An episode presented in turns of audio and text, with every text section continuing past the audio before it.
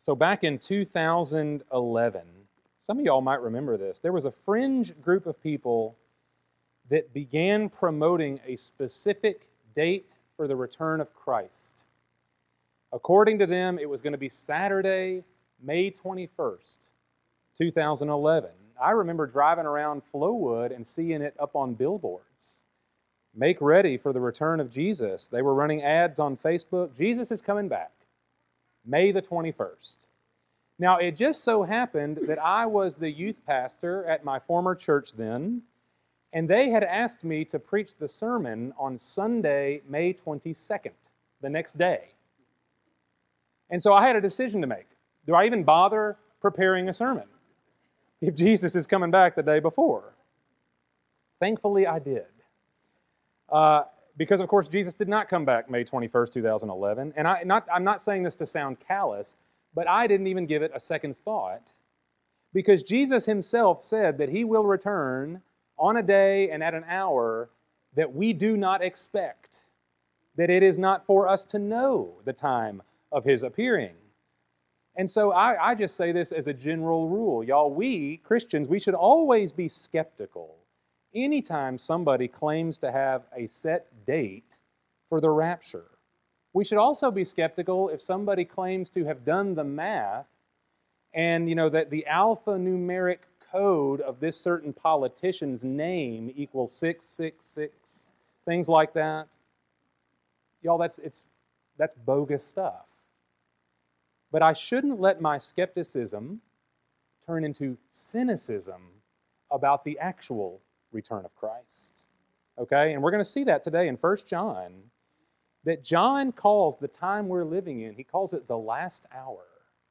Meaning, we ought to be eagerly anticipating and hoping and praying for the return of Jesus. And part of that readiness means that we must be diligent as his followers to discern truth from error and good from evil. And that's what 1 John 2 tells us this morning. We're going to begin in verse 18. I want us to see how John calls us to think and live right here in this present moment as we prepare always for the return of our Savior. So look at 1 John 2, verse 18. He says, Children, speaking to us, the church, it is the last hour. And just as you heard that Antichrist is coming, even now many Antichrists have appeared. From this we know that it is the last hour. Now, how's that for a Bible verse right there?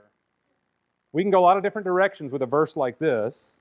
It requires a lot of care. And so I just let's just break down into some smaller pieces and see, I hope, a, a clearer sense of what John is saying. He begins by telling us here, verse 18, it is the last hour. And there's no way around this. It certainly appears that John is telling us that the end is nigh. The end is near. Jesus is about to return. And people historically have looked at a verse like this with, with concern or even cynicism when we realize, especially now, golly, it's been, it's been almost 2,000 years since these words were first written. What does John mean when he says we're in the last hour? Is this a situation where John the Apostle, maybe just like Paul or even Jesus, who spoke of the end, the generation, the last times, is it possible that they're just mistaken? Sincere, perhaps, but wrong. And I'll say to that, of course, no. John, y'all, John is not making a date and time prediction here he's speaking of a period of time. Elsewhere in the scripture, this is called the last times or the last days in which we are now presently living. And so, if we ask, what does it mean when John says we are in the last hour? Uh, John Calvin, now, of course, this was about 500 years ago, Calvin explained it very simply, I think. He said, The last hour means no more remains but for Christ to appear for the redemption of the world no more remains but for Christ to return. In other words, y'all think about this Jesus has already died for our sins, He's already been raised from the dead. He has ascended to heaven to the right hand of the Father, and He has sent forth the Holy Spirit to indwell His church. And right now, He is building His church, just as He promised to do. What is there left to do? All that remains is for Him to return. And in Acts chapter 17, the Apostle Paul says, God has fixed a day in which he will judge the world according to righteousness The day is fixed in the mind of God. We don't know what it is, but all that remains is for the day to come and for Christ to appear. And so I want to encourage us this morning not to think of the last hour as something very strange and mystical. The only question might be okay, well, when's it going to come? Like, how long is the last? It's been a lot of hours. When's the, when's the actual last hour going to come? And the Apostle Peter speaks to this. In 2 Peter 3, it's really interesting here because Peter acknowledges something even back in his day in the very early years of the church, not long, only a handful of decades after Jesus' death and resurrection, Peter recognizes that there will be mockers who come around and say, well, wait a minute. If Jesus is coming back, where is he? Where's he been? What's he doing? When's he going to keep his promise? I thought he was supposed to return any day now. I thought we were in the last hour. And Peter responds to that mocking by encouraging us, the church. 2 Peter chapter 3 verse 8, he says, "Do not let this one fact escape your notice, beloved, that with the Lord, one day is like a thousand years, and a thousand years like one day. The Lord is not slow about his promise, as some count slowness, but is patient toward you, not wishing for any to perish, but for all to come to repentance. Now, what does Peter say is God's purpose here, if God should forestall the return of Jesus a thousand years, two thousand years, however long he should choose, why?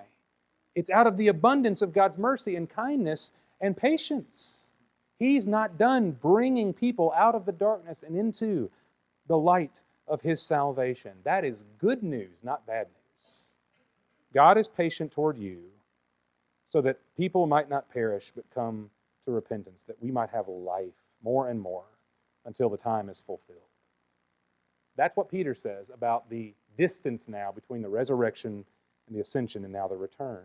All right, we shouldn't worry about it. With God, a thousand years is as one day.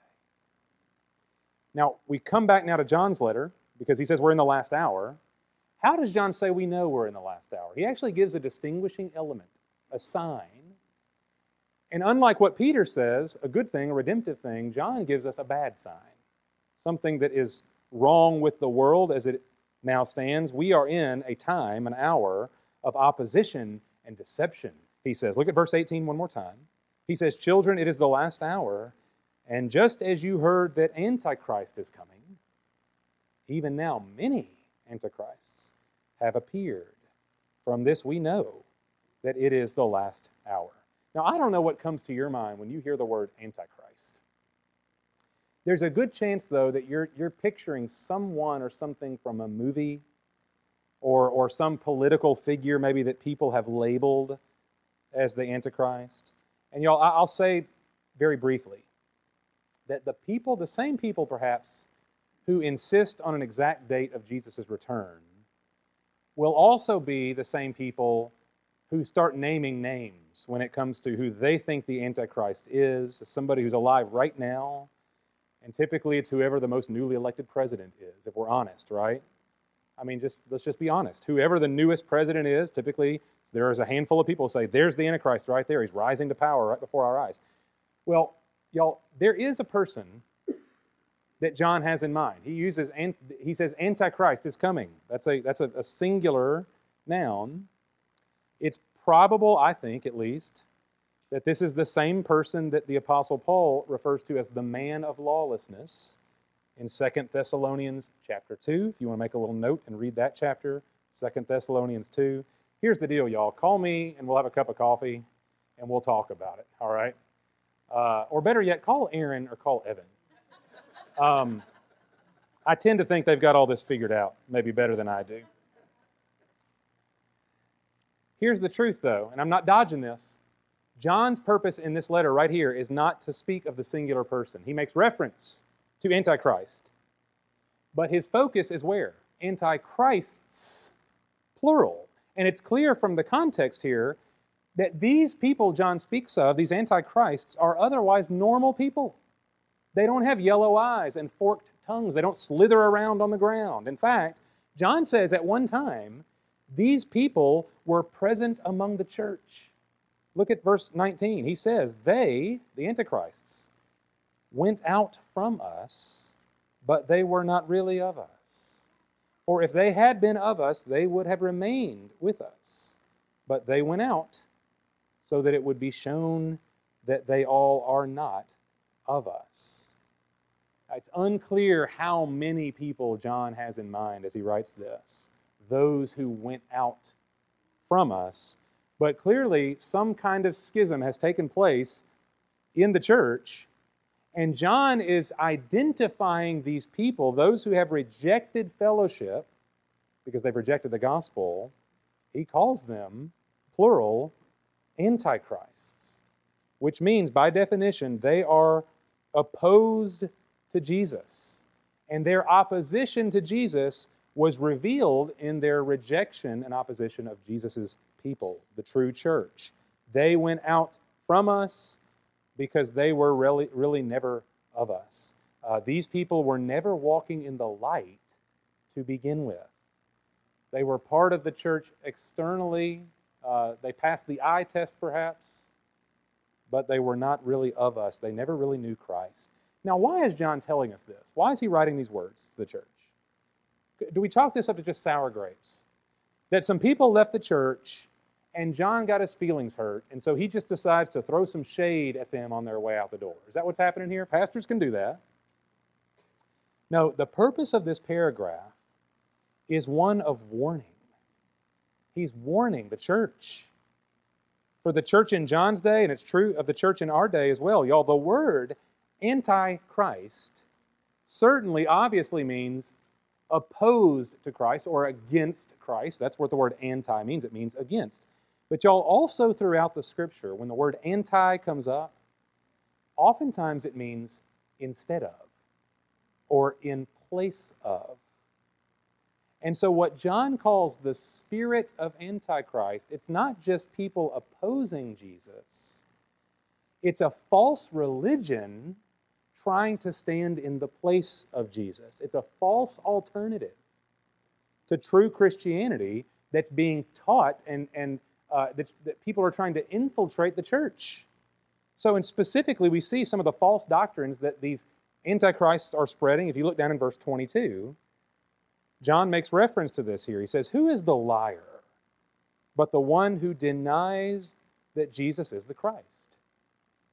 This is the Antichrist the one who denies the Father and the Son.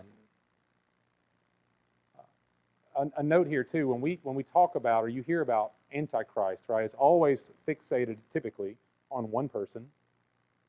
But you notice John says this is the Antichrist, and he says the one, and that's anyone who denies the Father and the Son. That's why there are many, not just one. That's why there a spirit, there's a spirit of this that pervades the world, not just one person to keep an eye out for. Well, we've seen throughout this letter, if you've been with us or if you're familiar with chapters 1 and 2, John is always careful to make a contrast between what's true Christianity, which he calls walking in the light, and then the alternative, any alternative, which is walking in the darkness. And so we've seen throughout the letter of 1 John those who reject Christian love and morality walk in the darkness. Those who are in love with this present world and its lusts, we saw last week, they walk in the darkness. Those who deny their own sinfulness and see no need for grace and a Savior, John says they are walking blindly in the dark. And all of that stems from the issue that John raises right here. We just saw it in verse 22. Those who deny that Jesus is the Christ, the Son of God. Y'all, these people that John speaks of are not atheists. There really would have been no such thing back then. These are people who are very religious in their own right. But what they teach is this that you can have fellowship with God on your own terms. You can come to God based on your own feelings, on your own, what they call gnosis, your own spiritual knowledge without any need for a divine Savior or a cross or the forgiveness of sins. You need no resurrection. You, you need no incarnation. You don't need God to become a man. That couldn't happen. That wouldn't happen. And so, what they were teaching instead was you can have fellowship with God in a sense any way you want. You don't need Jesus. And that's what they were teaching instead of, in place of, the gospel. In place of Christ, anti Christ. Now, y'all, I want to take us one layer deeper for a moment, okay? That when we talk about the spirit of Antichrist, as John does, this is not merely a human invention. Human beings are not that clever. The, the, the basis, the root of Antichrist finds its origin in Satan. And that shouldn't be hard to understand, right? That there is a, a, a, spiritual darkness that, that runs beneath all human expressions of sin and darkness. Satan is behind this. And y'all, I want to ask you this. Well, I mean, what if we're in the last hour, as John says, what would be Satan's best tool as he tries to spread and, and propagate darkness throughout the world? What, what's, what's, what tool does he have left? Think about this. Satan cannot undo the cross of Christ and the atonement for sin. It's happened, it's finished. Satan cannot undo the empty tomb and the resurrection of Jesus. It's empty, and Jesus is alive. He also can't stop the return of Christ when he comes on the day fixed by the Father. So the only recourse the devil would have at this point in the last hour is deception. He can't change the truth of the gospel so his best hope now is to obscure it, to confuse it, to deny it, in hopes of keeping people in the dark. And so, y'all, I say this as my own opinion, but I don't think Satan is, is very bothered by any kind of religion as long as Jesus is kept out of the center of it. I don't think religion bothers Satan at all as long as Jesus is not at the core of it. And for our sake, we could, we could only talk about just our own versions of Christianity, not even other religions, but just our own brand here. Y'all think about this. What, what if I claim to be a Christian, and yet my real hope, my real allegiance, is to some social or political cause? That's what really drives me, regardless of what I say, what label I wear. What if I claim to be a Christian, but my real identity is in my own moral behavior? And so I'm very proud and judgmental and legalistic, all the while saying I love Jesus. What if I claim to be a Christian, but it's entirely cultural? It's just the way I was raised. I grew up in the South, and so I'm a Christian. Y'all, those religious identities don't threaten the devil at all. In fact, I think they play right into his desire to deceive us by assuming that we can have Jesus on the side and not in the center. We can have Jesus by name, but not as Savior and Lord. Y'all remember what the spirit of Antichrist is it opposes Jesus often by replacing Jesus, by putting anything else in his place. That's what the false teachers were doing in John's day. Y'all, they weren't denying that Jesus existed. They weren't even denying that he was good. They said, sure, he's great. Jesus was great. What they were saying is, no, you can have God, you can have Christianity without the cross and the resurrection. You can have God the Father without a need for God the Son. God didn't have to come down in human form to save us. You can come to terms with God all by yourself. You don't need a vicarious salvation. But, y'all, this is not an alternate and acceptable version of Christianity. There are a great many people who still believe that. I can have a generic relationship with God of my own doing, of my own making. I don't need Jesus. I don't need his commands. I don't need to obey him. I don't need to repent of my sins. I can just be religious. But, y'all, any other form of religion that puts Jesus on the side or excludes him altogether is anti Christ. And John wants us to recognize this spirit is all around us. This is one of the distinguishing marks of living in the last hour. But, and this is a wonderful but in verse 20, but you, he says, have an anointing from the Holy One and you all know, or you know all things. That's good news. Verse 21 I have not written to you because you do not know the truth, but because you do know it, and because no lie is of the truth. Who is the liar but the one who denies that Jesus is the Christ? This is the Antichrist, the one who denies the Father and the Son. Whoever denies the Son does not have the Father. The one who confesses the Son has the Father also. As for you, let that abide in you which you heard from the beginning. If what you heard from the beginning abides in you, you also will abide in the Son and in the Father. There's good news for the church in the midst of this opposition and darkness. Two things in particular, John says, that will secure us and keep us firm in our faith in the last days. First, he says, is the Holy Spirit. You see in verse 20, John says, But you have an anointing from the Holy One, and you all know, or you know all things. John is almost certainly right here talking about the Holy Spirit of God who comes to indwell everyone who has trusted in Jesus Christ. We have been anointed in this way, meaning God's gracious power has come upon his church in the giving of his Spirit. Jesus promised in the Gospel of John that the Spirit, whom he would send, will lead us into all the truth because the Spirit will take what is true of Jesus and will reveal it, will disclose it to us. And so, why is the Spirit so important here in John's thinking? It, y'all, and this, of course, this makes sense. This is still true today. The false teachers were claiming to have their own spiritual knowledge, their own special insight into the things of God.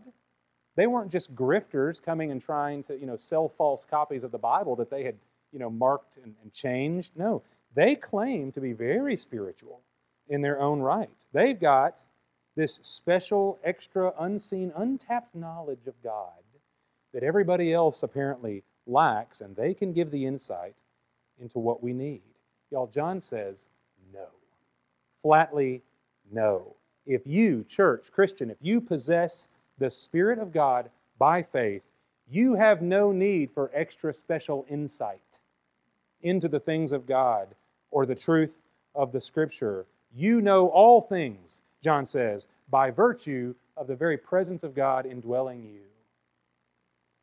Y'all, you should be very concerned if I were to come up here on a Sunday and say, I've got something new, y'all.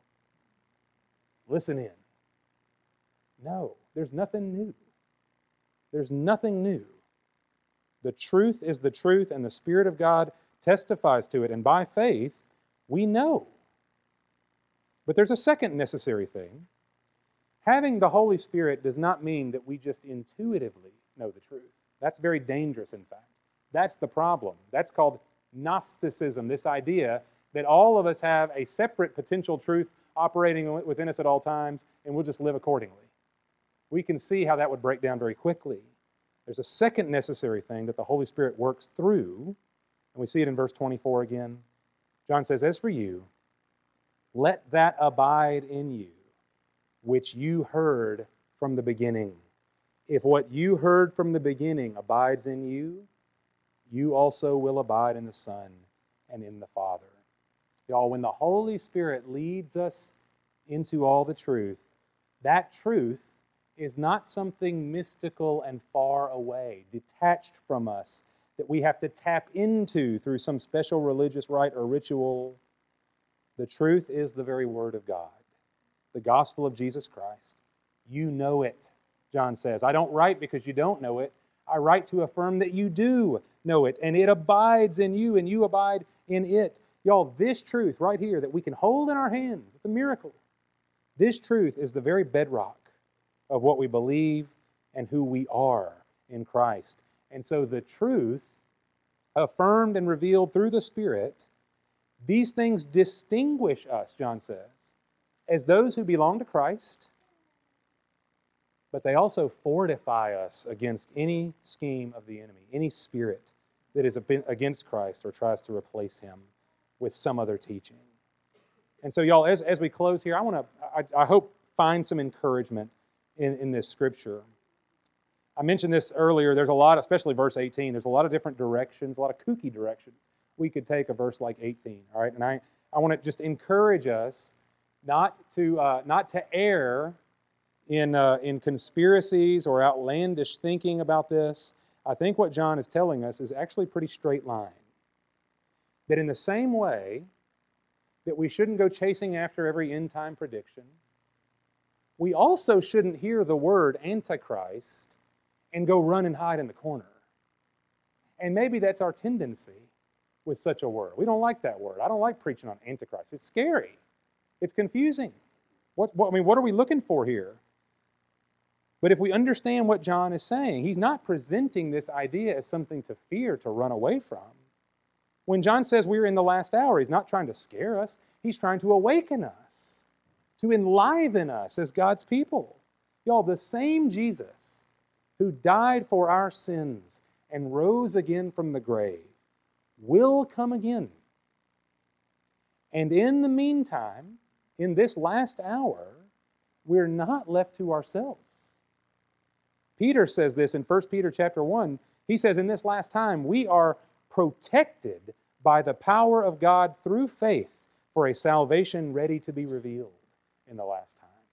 God is with us, protecting us, preserving us, even as the enemy opposes us. So, y'all, of course, of course, the enemy is working overtime right now because his time is running out. He knows it's the last hour as well. But, y'all, if we are the church, if we've trusted Christ, that means that we are one. We are filled with the Spirit of God. We are abiding in the truth of the gospel, and therefore we all wait anxiously for the brightest possible future. Our future is secure and bright, and just as Jesus has risen from the grave, so will he return for his people. And so, y'all, this is a message for us. This fortifies the church, I hope it ought to. But I want to close by reminding us that this is our message for the world as well. This is not just a message that we incubate ourselves with and feel good about our place among all the darkness out there, at least the lights in here. I want to remind us, y'all, that the church's responsibility, our calling, our identity, is to share this message outside the walls of this building. As we go, as we spend time with friends and neighbors and coworkers, to the nations, we share that anybody who has not yet come to know the Lord, we share the news redemption has been accomplished. We are in the last hour, which means the time is urgent. But redemption is not uncertain. The gift of salvation, the gift of eternal life, comes by the free grace of God right now to anyone who will receive Him, who will turn to the Son, Jesus Christ, and trust Him. And y'all, there is no darkness. I hope we see it. There is no darkness in here or out there that can be overwhelmed by the gracious light of our Savior. If we are in the last hour, that is good news. That's hopeful news. That's urgent news. That we, as the church of Jesus Christ, might live accordingly. Would He make much of Himself through His church as the days draw near? Let's pray.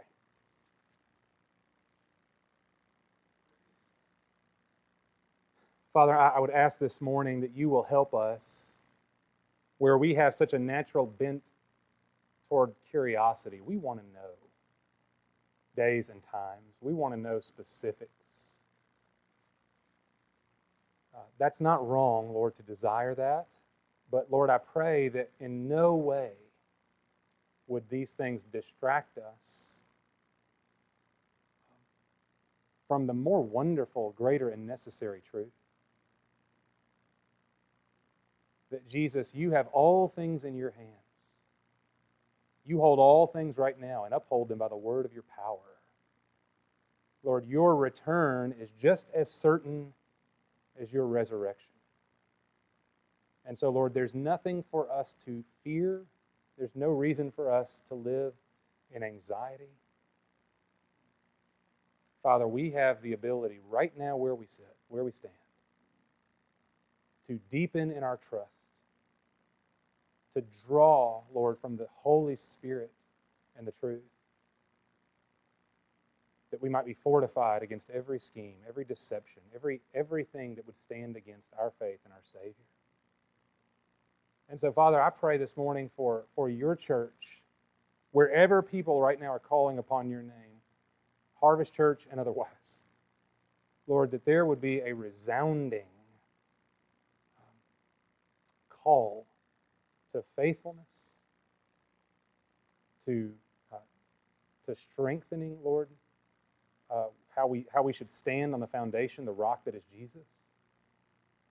Lord, that we would not live in despair of the present world and its darkness, which is so easy to do.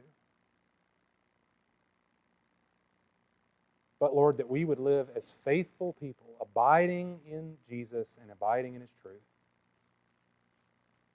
And Lord, our faithfulness would not only uh, fortify us internally, but would be a powerful message of your grace to the world.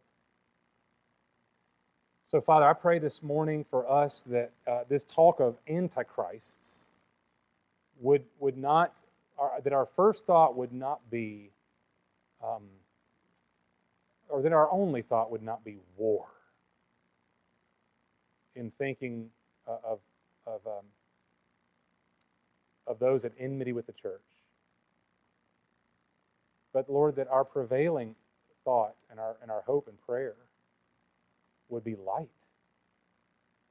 Lord, that wherever darkness exists, Father, there is a light that belongs to you that is filled with grace and righteousness and love and salvation. And we have this privilege, Lord, as we are fortified internally, that we might be brighter and, and, and more like Christ externally. That those who stand against Jesus right now will perhaps be converted to Him and come to know His grace and, and the, the mercy of eternal life through the influence of your people, your church. And so, Lord, let us have, I pray, not a defensive posture only, but one of offense, Lord. One of thinking outward, moving outward, Lord. Because you alone, Jesus Christ, have the words of eternal life. Lord, let us, uh, let us be very generous with how we live and speak those words. Lord, everywhere we go, let that be true of us, your church, here in this last hour. We pray in Christ's name. Amen.